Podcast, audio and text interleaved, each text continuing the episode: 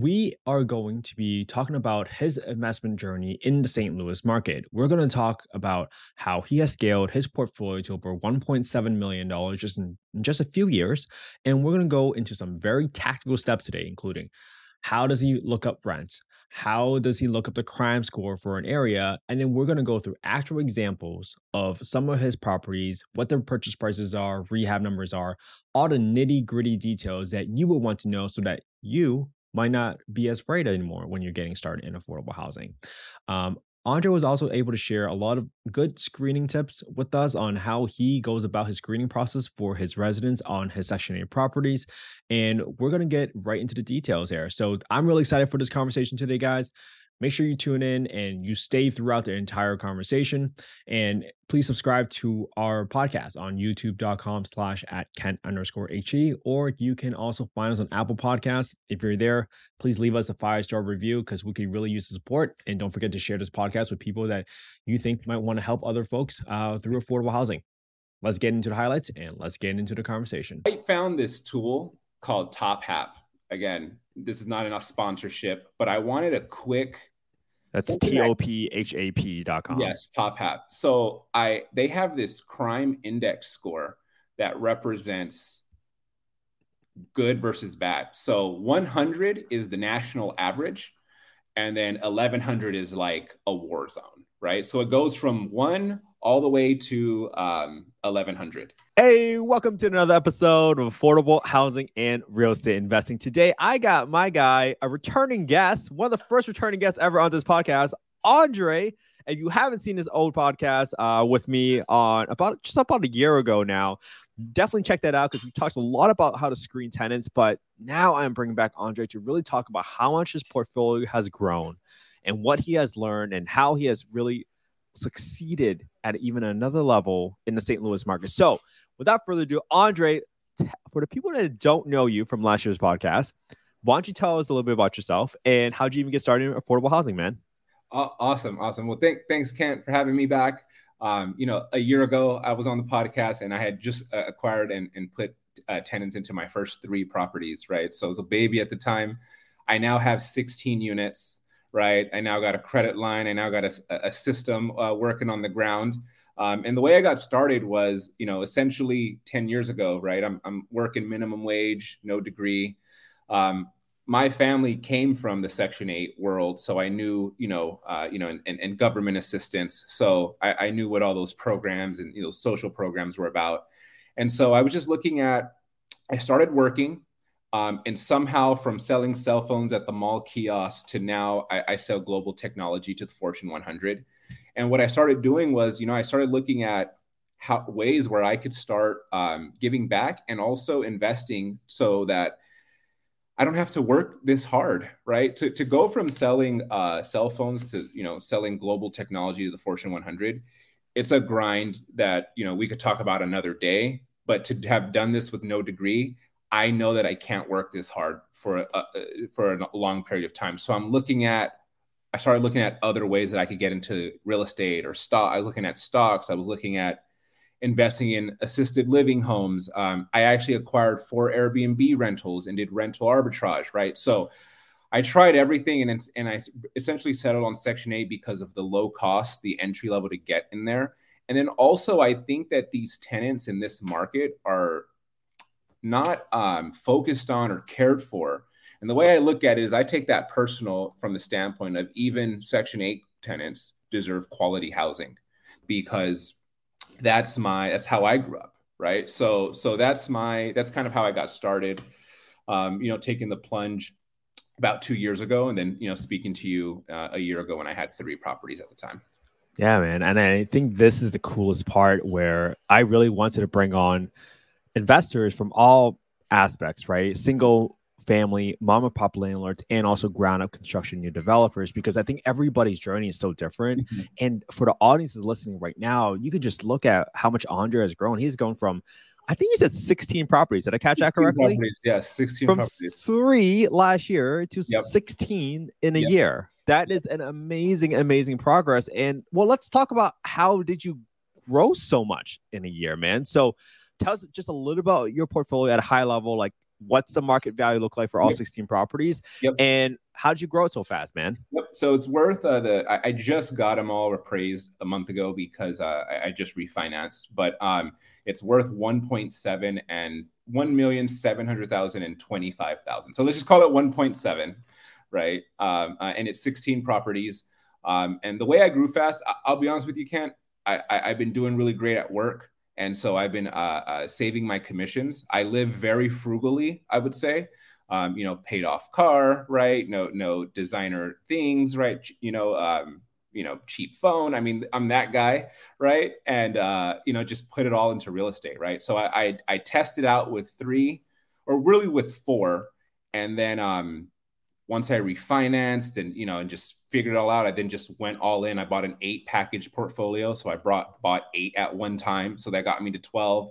Then wow. I bought two, and then I bought another two. So now I'm buying portfolios. I'm buying multiple at once now. Um, additionally, I just got approved now with for a seven hundred fifty thousand dollar credit line uh, with a hard money lender, and so um, I'm now learning how you know that essentially allows me to buy about seven or eight properties at once now, um, fix them up, rehab them, you know, so on and so forth.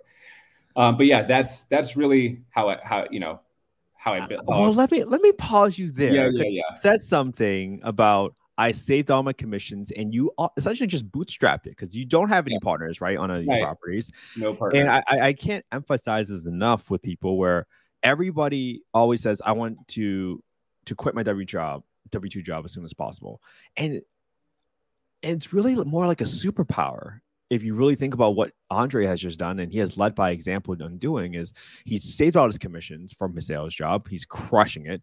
But this is one of the traits that you want to see in a successful real estate investor one who's managing their finances properly, who's living a frugal life with delayed gratification, yep. and then also learning how to use his W 2 income to get more credit for future properties. And that's how you were able to scale so fast, man. Well, dude, I commend you on your strategy, your discipline, because I know it wasn't hard to stay away from those designer things as you got oh, to man. a million seven portfolio. I have been looking at some sports cars. Yeah, I have been looking at some dream sports cars, but I haven't pulled the trigger just yet, right? But um, to your point, right? Um, um, living frugally, right? Delayed gratification um, all of those things, right? It really played a factor. And what I've learned is, um, I with having W two income, it is very easy to get approved for a loan. Now, the way I look at it is, I tell people if you can afford a car payment, you can afford an investment payment right? The average wow, my average payment right? So my I, you know i read a stat that said the average car payment is $700 now in america right? So the average payment of a house I buy is around $500 after the down payment and everything. So if you can afford 700 a month for a car, you can afford 500 a month for an investment property, right? That's well, kind of the way the math works.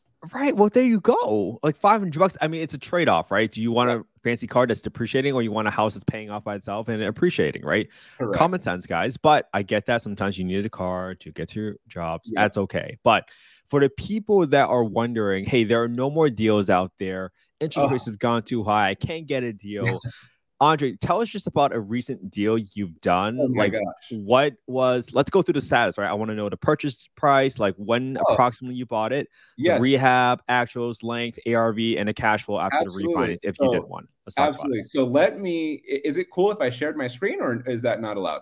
Uh, you can share your screen for sure. Pull yeah. it up. Yeah, let's. Yeah, let me. Uh... Yeah, and for the audience that are what listening in their cars, feel free to check us out at youtube.com slash at Kent underscore HE on YouTube because I do want you to see some examples of what Andre is able to share for us. Uh, Andre, it probably. Yeah, oh no, I'm ready. I just want to. There we go. Go for it. You're speaking. There we go. Go for it. So yeah, share it. This is a great question. Um, what I've learned is that in this market, in Section Eight, we're talking sub one hundred thousand dollar homes. The interest rate does not matter as much. Um, it, it's the it's the difference between a three percent interest rate or a seven percent interest rate. It's really uh, the difference between hundred dollars a month. Great perspective. Right? So, I'm sorry. Great perspective there. Yeah. So so let, I'm going to show you exactly what I did. This is a software I like to use, and then you know, I, and I, I show like some advanced stuff in my course on how to how to operate with this. But this is a property I bought. And, and just for people listening on on the podcast, right? You're using a software called Privy. Am I looking Privy. at correctly? Yes, correct. Privy, and it this is publicly available information that you can find for free. But for me, I pay for speed. They put all the data together for you, and I'm able to sift through it instead of looking through the county records and blah blah blah blah. Right. So I think you know I'm no. This is not an ad, but I think it's like ninety dollars a month or so. But it just saves me a ton of time. So I'm going to show you. I'm going to show you what I did when I bought this property. So so as you can see here, when I bought this property, I bought it for 70k. Right. Um, I don't know if you're able to see the screen does it does it show the line?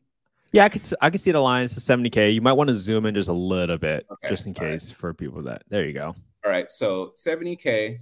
And when I looked at the distance to the other properties that have sold, right, it's just sh- showing up the closest comps. I'm looking at properties 136, 130, 121, right? 67. This one I remember seeing this and okay, it's 67, but it was ran down, right? So I clearly saw this is being sold for 70K. This is 1,300 square feet, right? Um, as you can see, similar lot, similar everything, right? So when I saw it, I said, oh gosh, this property doesn't look like it needs a ton of work. So these were the actual property, uh, these are the actual videos, or if you can, I'm sifting through here. I said, oh, so this is instantly worth whatever, you know, it's certainly worth over 100K.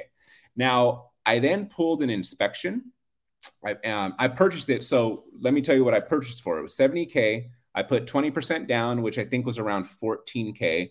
My loan was 56,000, taxes, insurance, everything. I was all in at 535. Um, um, and with a 56K balance, right? Um, at 7% interest. And so um, the market rent on this is $1,200 three bedroom in this area, $1,200 on Section 8. So I knew that I'd be cash flowing at least six to seven hundred dollars after property management. Wow. Right? All right.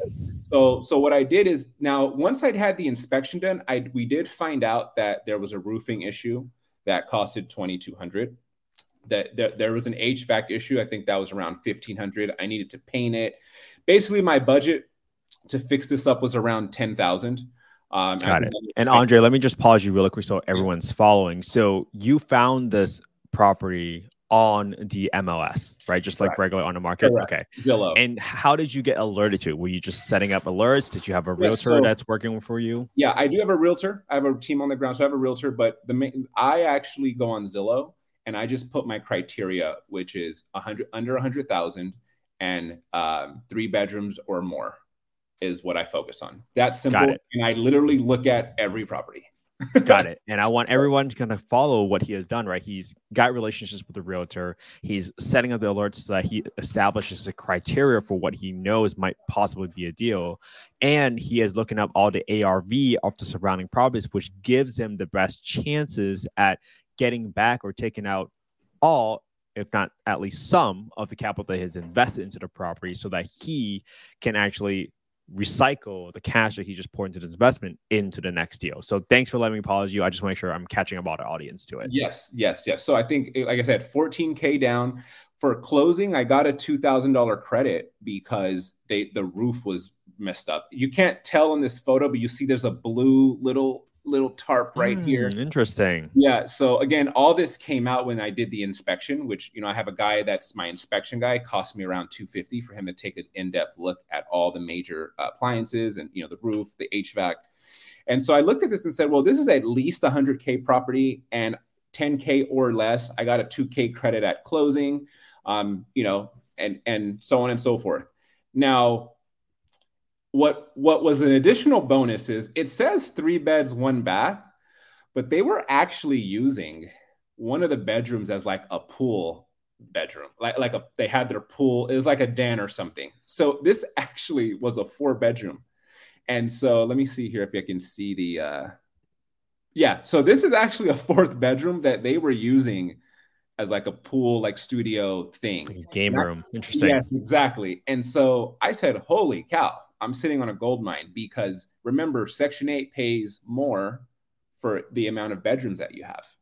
So I'm not looking at 1200 a month now. I'm looking at 1400 a month now. right. Um, um, and so obviously that's great for a DSCR loan, right? Or just in general, right? More cash flow, the better. Um, and so that that popped up after the inspection. I said, I gotta have this property, even though it does need 10k of work. Like the entire fence was broken in the back, so I had to get you know somebody to fix the fence. There was just a lot of little knickknack stuff. I repainted everything. Um, um, and so yeah, but as you can tell, this property looks like it could almost be rent ready, right? Like right now, right? I, you know, so I just went in there and made it a little bit nicer. Got it. And what was your total rehab on this property then? So it, I, it came in at eleven thousand. Okay. Now, so roughly around 14k down, 11,000 for rehab. 11, so you're on around 25,000 down. Yeah, exactly. However, this was my first time doing this and I was inexperienced. And I went through my property management company to do all the repairs. Mm. And that was not a good idea because one, it was double the price than if I would have just had my own person. And then two, the property management company doesn't necessarily have everything uh, in house. So they were actually contracting. So anything I needed, so the fence, they send it to a fence company, right? The roof, they send it to a roof company, or um, you know, the paint. I rather just have one guy or handyman that can do it all for me. And that's now have a now that's what I have on my uh, team. But when I first did this one, this rehab should have been 6K, but I ended up spending 11K though. Interesting. Yes, yes, it does. And, but you're but, the thing though is this is my first time doing it, right? You got to take the leap uh, and learn, right? And so um um, if I didn't take that leap, I would have never figured this out, right? Um, but that was one of the mistakes I made was doing this rehab through the property management. What I do now is for all rehabs, I actually have my trusted handyman contractor uh, that does everything for me very quick and um, for just the, the, best cost. Got so, it. So even though you paid an extra five grand, oh, how long did the, the renovation take for this property? So, you know what? It it actually took about two to three months, which is absolutely ridiculous. Uh, um, and again, that's because they're contracting out to everybody. Not everybody was available. Somebody, you know, they needed to take pictures. We sent multiple quotes to do this job. It was just not the greatest process, and it took two to three months. Now I get everything done in one to two weeks, even heavier. Wow. Yes, but but again, this was my first one doing this, right? Um, and so essentially all that went into it. I refinanced in June and the property appraised at 115. Let's go. So appraised at 115. Now check this out. They actually, my lender gave me a 6.5% interest on the uh, on the refi uh, because I did a 30 year loan but a 10 year arm. Now, uh, uh now I'm going to explain what a 10 year arm is. A 10 year arm is in 10 years, the interest rate can reset to the new prime rate, whatever it may be. Right. And so that scared the hell out of me because, um, you know, the 08 financial crisis or whatever. Right.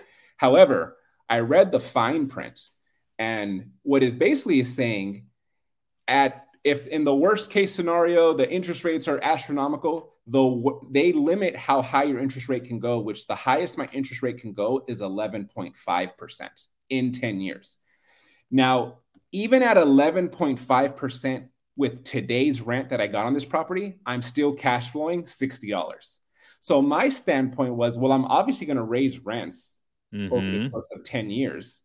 And if the worst case scenario happens, I'm still cash flowing even at today's market price right? So I mean at today's rent.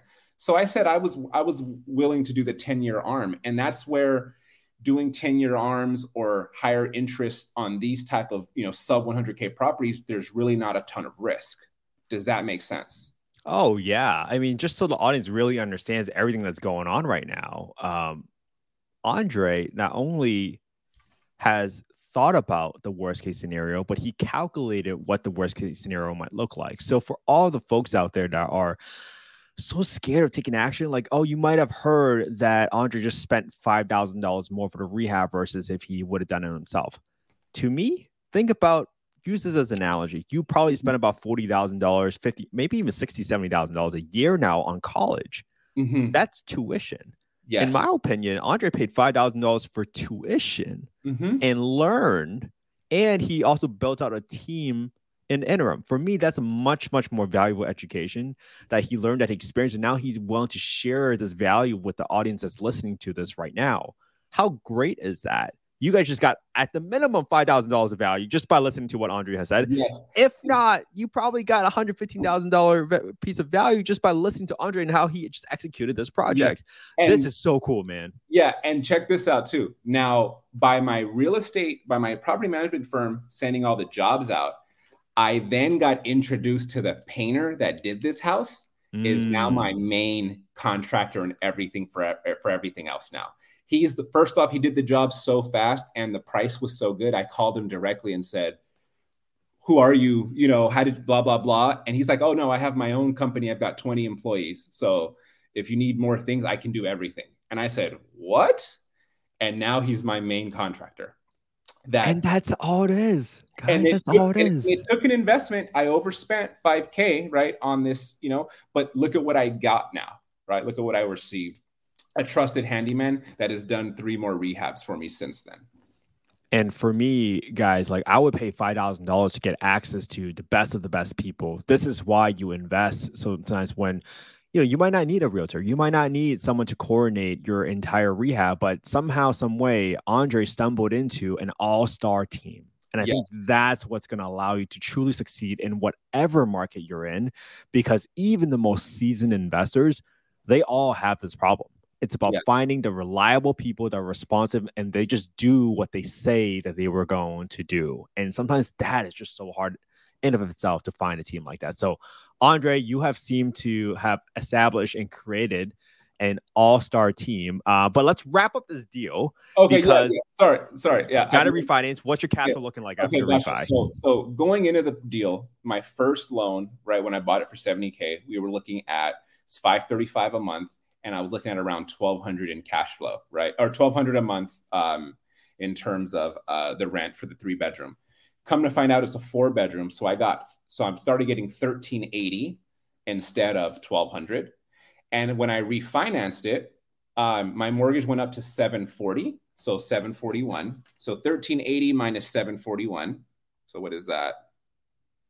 639 minus $100 for the property management fee. So it's 539 cash flow. And remember, I refinanced it. So at 115, my lender did a 75 25 cash out refi. So cash to me was 86,250 and I had to pay off the old loan which I owed a balance of 56,000. So it was exactly $30,000 cash back to me. And I'm still cash flowing 539 per month.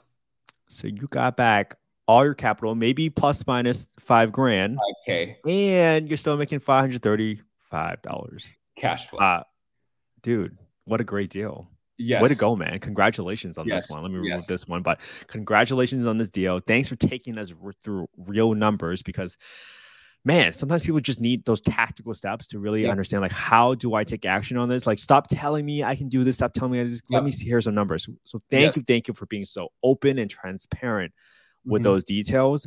But let's so now that you showed us the deal, people are now interested. Like, okay, how do I become like Andre? Yeah. You're in the St. Louis market. Yep. Where should people invest in St. Louis? So that's a that's a great question. Um, it it really depends on what you're trying to do. Um, so for me, what I looked at were um, I want to spend the least amount of money and get the highest return, right? I'm a cash on cash based investor. A lot of people play the appreciation game, or a lot of people do multifamily. I'm like, how little money can I spend to make the most cash? And so I found that Section 8 uh, rentals in St. Louis are, um, we're well exceeding the 1% rule. Are you familiar with the 1% rule? I so, am, but for the audience that don't know, why don't you explain that? So if you if you're buying a property uh, for one hundred thousand dollars, it needs to rent for at least one percent of the purchase price. Meaning, at least if it's a hundred thousand dollar home, at least one thousand per month. Right. Mm-hmm. So now, what I started finding out was with interest rates going higher, that one percent rule is kind of getting a little squeezed. but I started finding 2% deals, deals for 75K, four bedrooms that are renting for 1400 right? So for me, the highest cash return is what I'm looking for, right? Um, and so, so for that, I then found a pocket in St. Louis. If you look at the city, you'll see, you know, there's the city in the middle, and essentially what they call North County is where I focus. So, um, from Jennings above all the way to above the airport is what's called North County. Um, and so that's those are the areas where you're going to find 70 to 80k 90k homes that are renting for 12 13 1400 and so um, that's that's my focus. And i think uh, you know if, if, that's a strategy that you like you know certainly you could, you could do it as well. So so but yeah well, in terms of yeah well, you showed me something called uh, you evaluate crime scores, right? Because I think yes. we've read enough books in the past was like, hey, there's the one percent rule. This doesn't really exist. Two percent rule. That sounds too good to be true. Yeah. And some investors will say, well, there must be a reason why. There must be yeah. a reason why. So help us explain how do you mitigate the risk through that's a, that's a great some question. potentially bad areas. That's that's actually a great question. So um, my first my first five properties I just bought willy nilly. Um, no crime data. I just went off of I'd ask my realtor, "Hey, is this good or no?" Right? Like like and and that's not to create a nice scalable business. That's not reliable enough. Uh, I'm a, I come from the tech world. I need data and science. How can I quickly analyze what, you know, a good area versus a bad area? My two properties out of my 16, the two I bought just willy-nilly, um, are doing terrible because they're in the worst area. Um, I'm I'm having trouble with you know finding tenants sometimes, and then um, and then there's no appreciation on those two properties because of the crime. So I, I will take you, and this is uh, you know again I'm going to include this in my course, right? A more in-depth analysis, but I'm going to show you another tool that I use. Um, Got it. And I think this is why people would like this episode so much because I know that one, you just talked about a slamming deal yeah. But now you're also talking about a deal that you didn't do so well. And I think this is the hard truth that people really need to mm-hmm. understand mm-hmm. because this is why you listen to Andre. Yes. Is, he's yes. willing to share even the bad deals that he has done. And when we talk about terrible, I'm assuming you mean high vacancy, no cash flow because it's an area that's hard to fill. Am I yes. stating that yes. back correctly to you? Yes, okay. yes. So I'll I'll tell you what's good and what's bad. I'm going to show you. Uh, All right, go for it. Yep. Okay. So I found this tool called TopHap. Again, this is not enough sponsorship, but I wanted a quick. That's T O P H A P dot com. Yes, TopHap. So I they have this crime index score that represents good versus bad. So 100 is the national average, and then 1100 is like a war zone, right? So it goes from one all the way to um, 1100. And so I started saying, okay, I started looking at my properties. This, the, this one I showed you was a 361 here, right? And then I said, what does that mean, right? And then I started looking at where I live. So what I my reference point was, where do I live? And I, where I live is very safe, and I like it. And um, you know, let me see what the crime score is where I live. And I looked at it and I live in a 400 crime zone. and I was like, holy cow. And here I think 361 is, is, is, is not, is, is, uh, here I think 361 is a lot, but it really means it's, it's a good score, right? Now, so this is what I use. I don't go above 400. And now I'm going to show you what a terrible property looks like. Okay, so that's good. So you have your own frame of reference on yes. where you live personally, and I think always, always that's a great example for people where, especially live in a metropolitan in a downtown area. Chances are you're in a denser population, so right. crime scores might sometimes be skewed towards higher because there is just naturally more population in the area. So correct. that's a really good way for you to kind of base it. Correct. So, correct. Uh, correct. So now, when I look at the 361 property, look at this neighborhood. Do you see this? Like not only do I, it's a, just a suburban area. This is what my tenants want. This is what a Section 8 tenant wants. They want their own place in a nice area. You see how this area is, you see how it looks? And just for the people looking um, that might just be listening, what I typically look for is just like, hey, are there any signs of boarded up homes? Boarded are there homes. a lot of trash on the streets and look abandonment? And right now, we're just seeing well maintained lawns uh, exactly. on the screen right now. And and this is not only I, I also visited, it even looks nicer when I visited. So remember, Google Maps gives it to you like raw, right? And so if it looks like this on Google Maps, you could just imagine, right, when you actually show up, it, it's actually in a nicer condition than what you see. So this is what a 361, you know, looks like, right, in terms of a crime score. Now, my other, my worst property, I'm going to show you, right, and now as you can tell, this one's in a 900 zone. Oh, okay, that sounds a little bit worse. Yeah, sure. Yeah, yeah. So, so what this means is that crime in this area is nine times the national average because the national average is 100 right? I see. Got it. And then now I'm going to show you what that neighborhood looks like, right?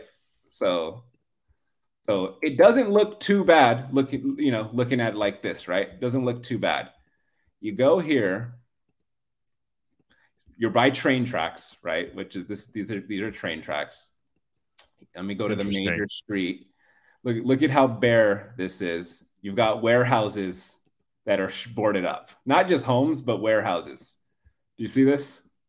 Oh, interesting. Interesting. Yes. Then I okay, I was like, okay, let me get to the closest area where there's like food and you know stuff like that, right? So let me take you to the closest like commerce here, a laundromat, right? Then you got a boarded up Popeyes here, right? And it just looks unlively. These are this is boarded up as well over here see these like random uh, businesses here. Ah, uh, I see. So, yeah. So sometimes like boarded up things. It, I mean, I've seen in areas in Detroit where yeah. if a fix and flipper is renovating a property, they might board up the windows to make sure there's no squatters yeah. that gets in. But when you see so many signs of boarded up businesses, yes, like so, that's generally not advisable. Right. So you can see, look at how, look at this, right? Just, and then I drove by and I was like, oh, now I see why no one wants to live in this area or why it's hard to find people. Look at, look at, you just can't, nothing, you know, nothing's a dollar store, but it's just, it looks rural, but this is a metropolitan, right? This is a metropolitan city. So um, that's what a 900 looks like. And so this helps me in instant find out what I can do, what I shouldn't do. Does that is that fair? Yeah, and I think this is a great strategy, right? Now Andre has shown us a tool that he uses personally for yep. his his properties that he uses as the criteria to determine do I want to buy here, do I not want to buy here? Correct. So that's a great tool. How about estimating rents? Andre? Okay, so how much can people expect to collect for yes. rents for a three or four bedroom property in St. Louis? How can people? What are they? And then how can people find out for themselves? Yeah. So so I don't know if is the screen still sharing. Yep, it's back. Perfect. So I just type Google HUD FMR. I go to fair market rents. I go, oh, we're already in 2024. So I click 2024. You're going to go to Missouri. And then I already know it's in St. Louis City and St. Louis County. So that, you know, that's St. Louis City and St. Louis County, it's the exact same. So it doesn't matter for, for Missouri. So as you can see here, um, when I bought this property, it's set around 999 for a two bedroom, right? So you can get 90% of this fair market rent. Whoa, that's a big jump there, guys. And just in case people don't see, it went from 999 for a two bedroom in 2023 to now 1209. That's a significant jump. This is no, the rents are exploding, right? So a property I bought uh, for 98,000 one year later appraised for 140. I didn't even do anything to it and I was able to refinance it. So rents are exploding here. Um, and I would assume property values too, but uh, now you know I, have got a little system here. But yeah, this is what I was purchasing on when I purchased it. I was looking at 2023; it was 900, and so typically you're going to get around 90% of the fair market rent. So 900 would be a, this property was uh, I bought it for 46,000 and it rents for 850 right now. So that that two bedroom that I showed you, the the the the, the, the terrible one. So yeah, I'm still cash flowing on it. It's just not a good property. My mortgage on it is 308. Um, so you know, but it's just you know not a good property. and we're recording this for the listeners that might be listening to this in the future. We're recording this in October 2023 with the 2024 rents that just come out. Like a three bedroom property in 2023 was rented for 12.94 as a ceiling, right? Like Andre just said, you probably typically get about 90% of that. Yes. But that rent for a three bedroom just went up to 1565, which is the new ceiling. yes. That is 20% increase in your rents. And this is for affordable housing. Section 8, typically the government will pay on time every single month. There Yes. is a outsized opportunity here now, guys. So please, And- please, please pay attention. and I'm getting, I, I you know, my fourteen hundred dollar, uh, you know, four bedrooms.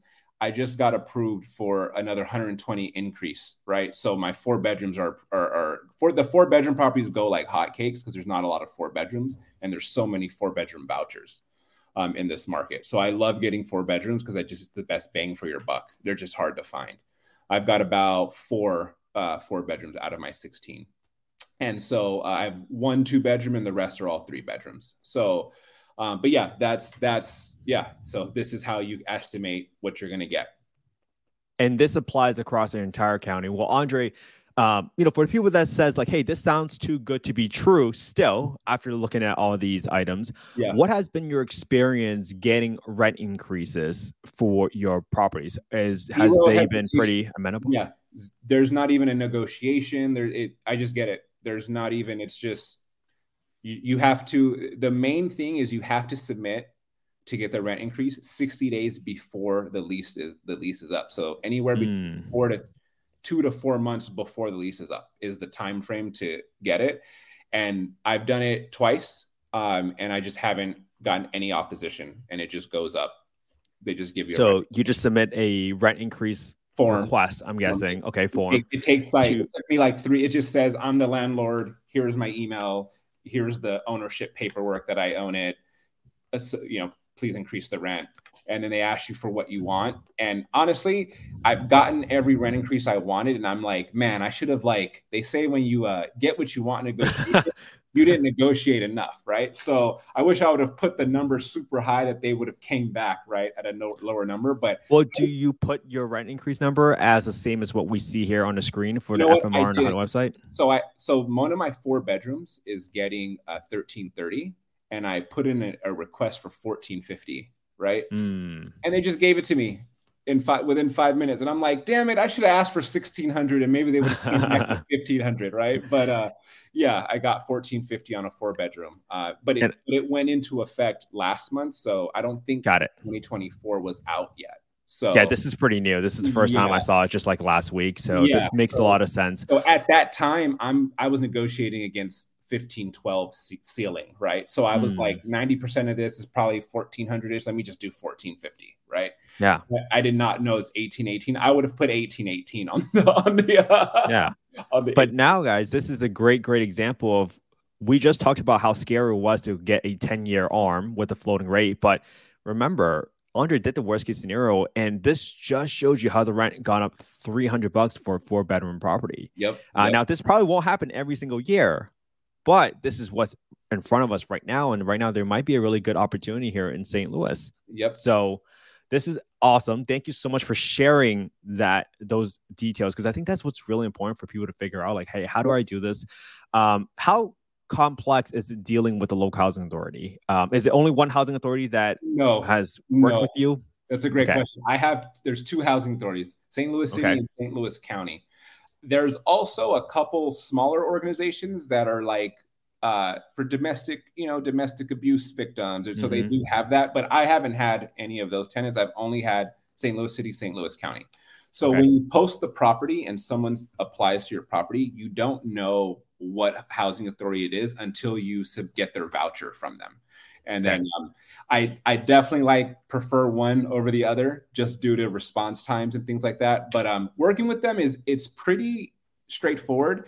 The issue that I think a lot of people have is that they don't answer or respond in quick Mm. time frames.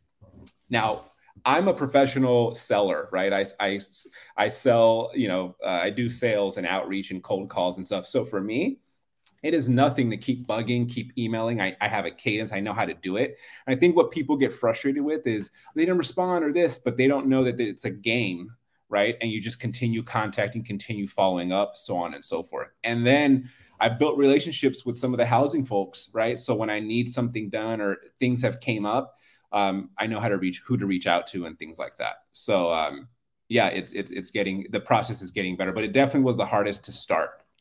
Got it. And because the residents or tenants, they might have a voucher from either the St. Louis City Housing Authority or the St. Louis County mm-hmm. Housing Authority. They still qualify for a rental in whatever areas that you're investing in currently, yeah, right? right? Okay. Right. right. Okay. That's super clear. So we already talked about acquisition strategy. Let's just talk a little bit more about how you built your team because you mentioned earlier that you built your team by one finding your the painter who mm-hmm. did your prior rehab. How did you find your current property manager? So actually, um, I'm still in. I've got three property managers, right? And yeah, yeah, it, it is not recommended, guys. Interesting. recommended. I I like what one does. I don't like what the other does. Um, the other the and the third property management company, they were already managing the eight properties I acquired. And so they had intimate details of those properties. And because I didn't absolutely love my other two, I was like, you know what? Let me just test and see who's got what. Um, and that actually strategy has helped me out because, um, yeah, I, I don't love what's going on with the property managers. Um, um, they don't, you know, yeah, that, that maybe that's a conversation for another day. But I do have three different property managers. Got it. And then for the audience out there right now, like let's just keep it positive. What have you enjoyed and liked the most from your property managers? What are some of your your hints of great best practices or great management style, etc.? Yeah, yeah. Okay, great question. So I wouldn't say I hate them or anything like that. Let, us just keep it positive. Um, what I love, what I noticed that is the best thing about a property management company is you want a property management company that has their in-house maintenance techs, in-house people. I've learned that my costs were skyrocketing uh, because that property management company was outsourcing every job, and it just it creates a gap. So I really look for property management companies that have their own uh, maintenance techs in house because it's cheaper, more reliable, so on and so forth. So that's for those out there. You want to ask your property management company: Do you have in house maintenance techs? Very key. Very key. Um, and yeah, so that that's that's that's the main thing I look for. But I what I do enjoy about them is um, I used to manage my own Airbnb rentals and getting calls at Saturday at 1 a.m. You know, they because they forgot their ID at the club and they need access to get into the property or whatever. I really enjoy that. I don't get any phone calls uh, from tenants. Um, it, it's just I get to just focus on uh, you know strategy and you know rehabbing or something like that. But I don't have to deal with the day to day. Um, and and for those out there, like um, a lot of people are like, how do you not manage your own properties and do it all yourself? It's like, no, I, I love paying the property management company to not mm-hmm. do that, not deal with taking cash or you know just you know, them paying their rents. Also, I have filed for evictions, and they do that process for me as well. Great. Um, also, you want to ask, do they have an in-house lawyer that's mm. that, that they that, that they have uh, to do the evictions for? Because again, the company that outsources um, it's double the cost. You know, instead of 350, it's 550. Wow. And okay. You, you, don't have oversight. You can't talk to them as directly, right? Because it's not in house, right? Got um, it. So that's another another thing. Um, but uh, but yeah, I, I, would say I love not having to deal with the eviction process manually. Mm-hmm. I just say, hey, this person's two months late, filed the eviction, and then they do it. Yeah. So, so we, we, just had a gentleman named Dr. Joe Azamoa on the podcast, and he talked a lot about how screening the tenants are such a crucial part of being a successful real estate investor. How involved are you with the screening process, and where do you have the oversight with your property management company? This is great. This is absolutely great. Um, you, you, touched a, straight, uh, a good point. And I'm not trying to be negative, but I don't think the property managers they're trying to fill the properties. They're not looking as intently as you. So I actually screen every tenant myself. And what I negotiated with the property management company, they typically want a total a first month's fee, right? To get the tenant, so on and so forth, move them in, blah, blah, blah. I told them in my contract that I signed with them, I'm going to screen all tenants and place them and not pay that fee. The only fee that I pay you is the $60 or $50 trip fee for when they go show the tenant the house and then move them in. So instead of paying them my whole first month, which is 1300 or whatever I'm getting, I'm now only paying them 100 or 150 for the same work. And I'm screening so thoroughly and putting the best tenant in there. And I'm doing it way quicker than what the property management company would do would, would do it in their, their time frame because they're managing multiple properties.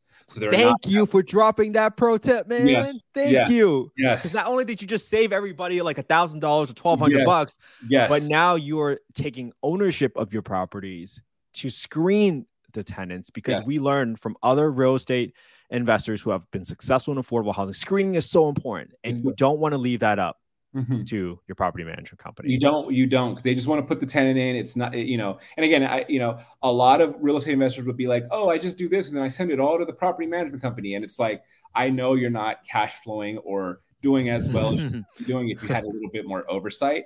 And I negotiated that into my contract with the property management company. I said, I'm not paying you that fee. Um, I'm going to just pay you whatever your trip fee is when you have to go to the property when we're placing the tenant because I'm doing all the work. I'm Mhm. finding a tenant, I'm screening them, so on and so forth. I just need the, the boots, you to be the boots on the ground, and they're typically uh, okay with that.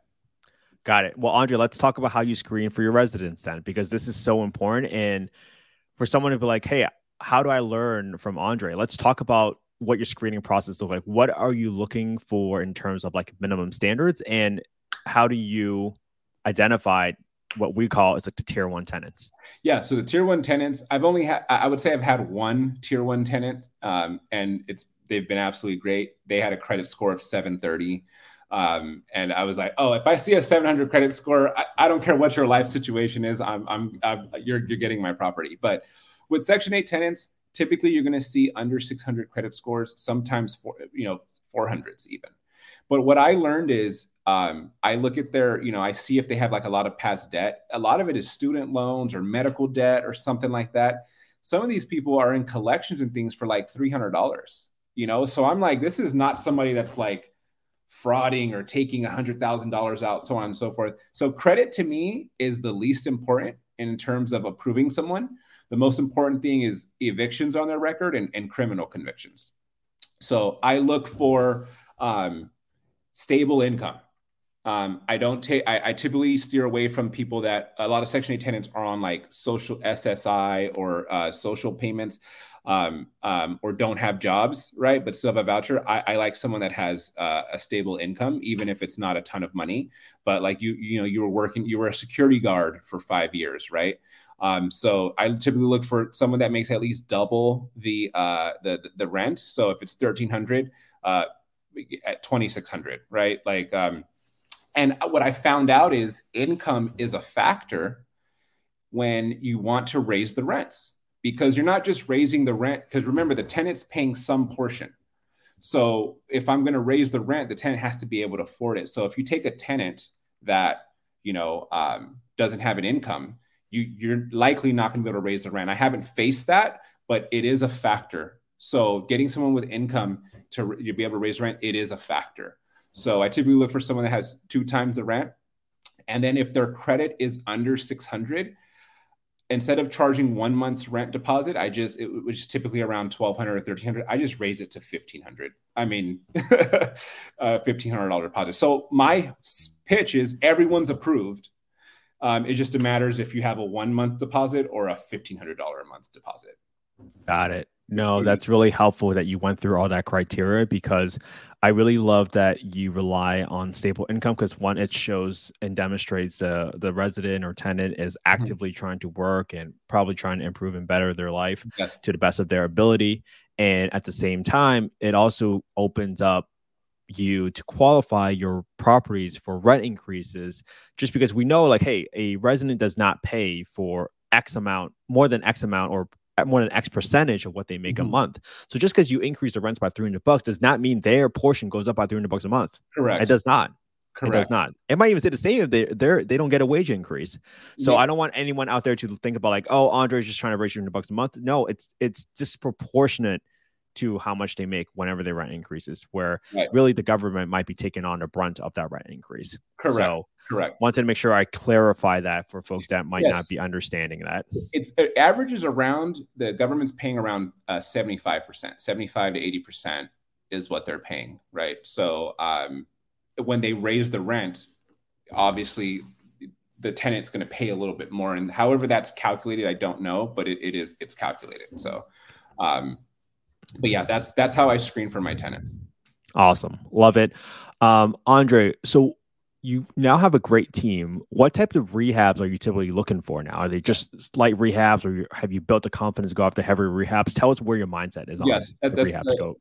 Great question. So now that I've got the guy and the team I, my rehabs have gotten progressively and progressively uh, more lengthy or, or more complex. Um, I'm even looking at a house that was burned down right now, right? yeah, yeah, you know. So, but I haven't done that yet. I, I that will be a process for me um, afterwards. But now I'm doing complete new flooring, all new paint, uh, finishing the basement, um, new cabinets in the kitchen, uh, remodeling the bathroom, installing new tubs. I mean, pretty much everything um, but nothing like from the studs up, right? Like I, I haven't taken it down to the studs and you know and done that kind of rehab. Just more like maybe as complex as a cosmetic rehab can get is, is what I've done. Um, got it. Um, and so right now I've got two that I'm reha- rehabbing as we speak. Uh, my last mm-hmm. two I acquired with my credit line, um, and those are a little bit more uh, involved. So, for example, the property has the old Stab-Lok electrical panel, which your insurance company is not going to insure you if it has that electric panel. Oh, interesting. Yeah. So I had to get that whole new electric panel and rewiring done throughout the house, right? So that's something I had to get done. Um, and how much does that cost? It was twenty five hundred. It was twenty five. Okay, great. Which is not, you know, but it, it's it's you know it's a little bit more involved, right? I had to get them to do that first before I started the rehab, right? Because I didn't want faulty electrical wiring to be in there while I've got a team in there doing things, right? So those are the types of things you got to think about. But uh, yeah, and then they're doing um, taking out the flooring, taking out the tile, new cabinets in the kitchen. I mean, just that that kind of stuff. But I haven't done ground up or you know a property that has had a fire. That mm-hmm. that will be next after these after the couple of these. Okay, this is going to be great because we had a episode about the Atlanta market and and they did really well from the episode standpoint because they were able to share some of the numbers of rehabs. Are you able to share like how much in general like a flooring job takes? Like, is a dollar per square foot for LVP? How much does it cost to paint certain things? Do you have any of those numbers off the top of your head that you can share with the audience? Yeah. So, so I would say, so yes, that's a good question. Um, so to do an entire house is typically around seven to eight rooms right? Is how they like calculate mm. it. And it's like 350 a room, right? Like to, to paint it. Then they'll charge you 400 a room if you need to do all the doors as well and the trim on the doors, right? So so uh, to paint an entire house, you're looking at like 3000, right? Three, three, three to three to three, 3,500 or so. Um, yeah, yeah. And that sounds about right because uh, we're generally about like three dollars a square foot where I've done um, some rehabs in the in the okay. past, and you seem to be at like a thousand thousand square foot homes, or maybe a little bit above that. Yeah. How yeah, about yeah. flooring? Uh, what does that typically cost you guys to do? Like yeah, so you know what, like my my I do luxury vinyl plank, and mm-hmm. I don't mm-hmm. know. I know I'm paying below market, but he's able to do, he's able to do a thousand square foot home for like eighteen hundred everything. Whoa. Yeah. What? Yeah.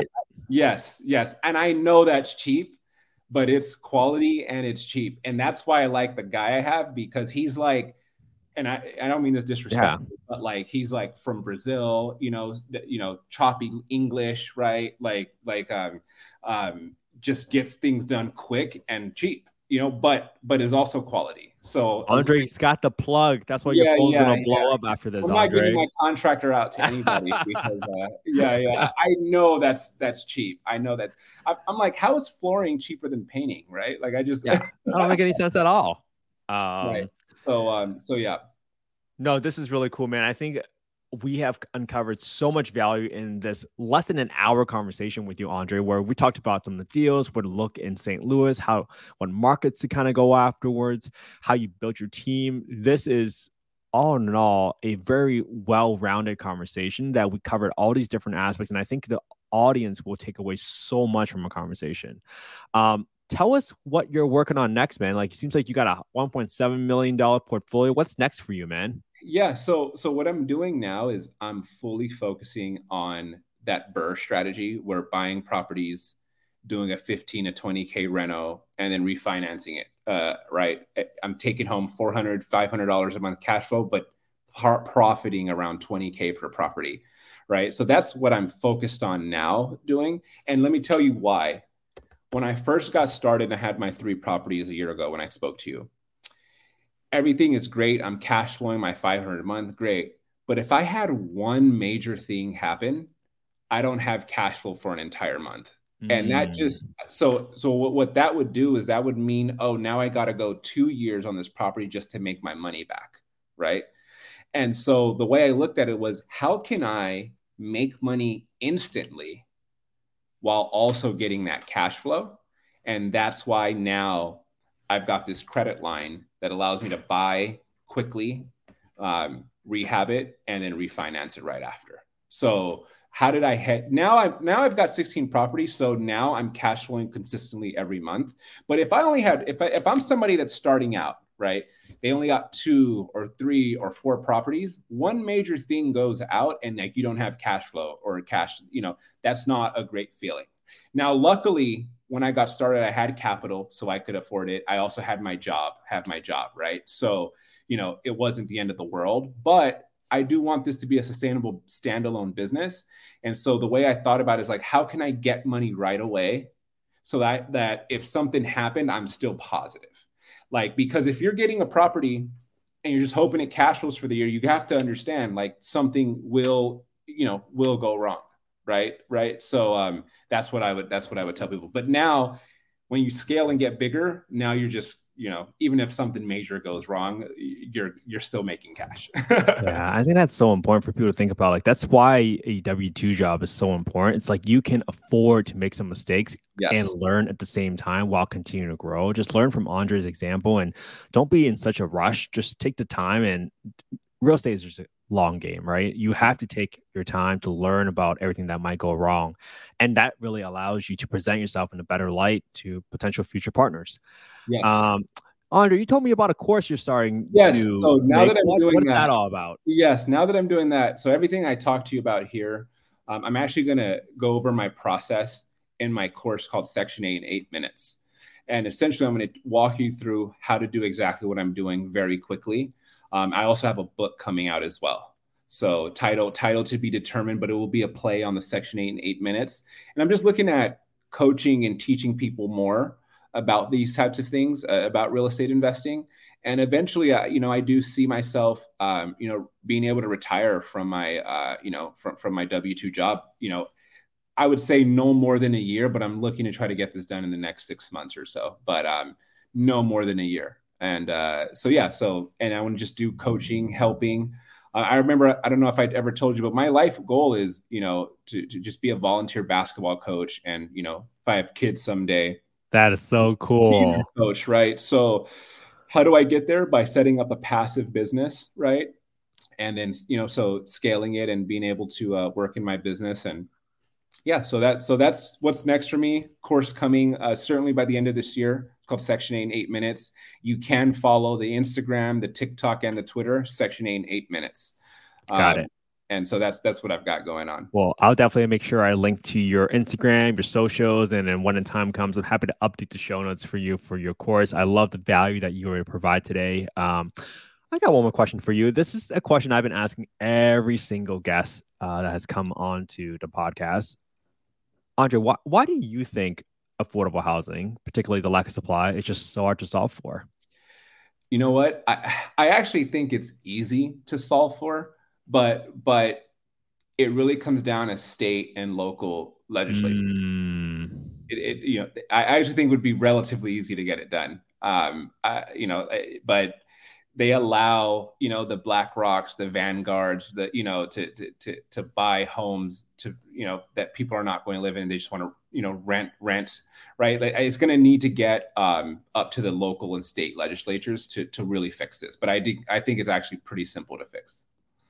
Whoa, this is an interesting perspective because yeah, I think it's as easy as the as the conversations go, right? It's yeah. like, hey, if everybody's in agreement and everything went the right way and everybody do- doesn't fight about different ideological uh, perspectives and just want to truly help people, yeah, we might actually solve this. Yeah, but it, to solve it in its current, I, I, don't see how they solve this without um, you know, some sort of government intervention, like like maybe you have a zero percent interest rate if you're living in the home, and then investors mm-hmm. have to pay. Yeah, I, I don't know. They've got to come up with something, but I, I think it wouldn't be the the hardest thing. Um, I, you know, obviously in California, you're in California, but you know they've put a limit on how much new housing can be built, right? And, and multifamily things like. I mean, so it. I think it's out of our control it's really just going to come up to state and local legislatures. So, you know, that, that's, that's, that's my opinion. That's a great perspective, man. And that's why I'm collecting all these opinions from yeah. everybody. This is going to be really cool once I kind of consolidate everything. Um, Andre, so you talked about your, your your your social media. Where can people get in touch with you? Is that the best way to kind of DM you and message you and stuff like that? That is, that is the best way. Also, I didn't I didn't plug this, but you know, there was an article that that was released on me from CEO Weekly this week. Um, awesome. I think I texted it to you, but yeah, if you want to link that as well, it talks about my journey a little bit more in depth um, and how I got here, right? But um, in terms of linking with me, yes, DM me on, on, on social media. That that is the best way, and the course will be out uh, pretty soon. Got it. All right. Awesome. Well, Andre, this has been a pleasure. Thank you for sharing all the secrets for the St. Louis market, especially on how to succeed as a Section 8 investor in that market. So we really appreciate it. Hopefully, we'll have you back on again in another year, and let's see how much even more growth has been uh, is going to come yep. your way. Yep. I'm super excited, and thank you so much, man. Really thank appreciate you. it. Appreciate it. Thank you, Ken. All right, and we're out.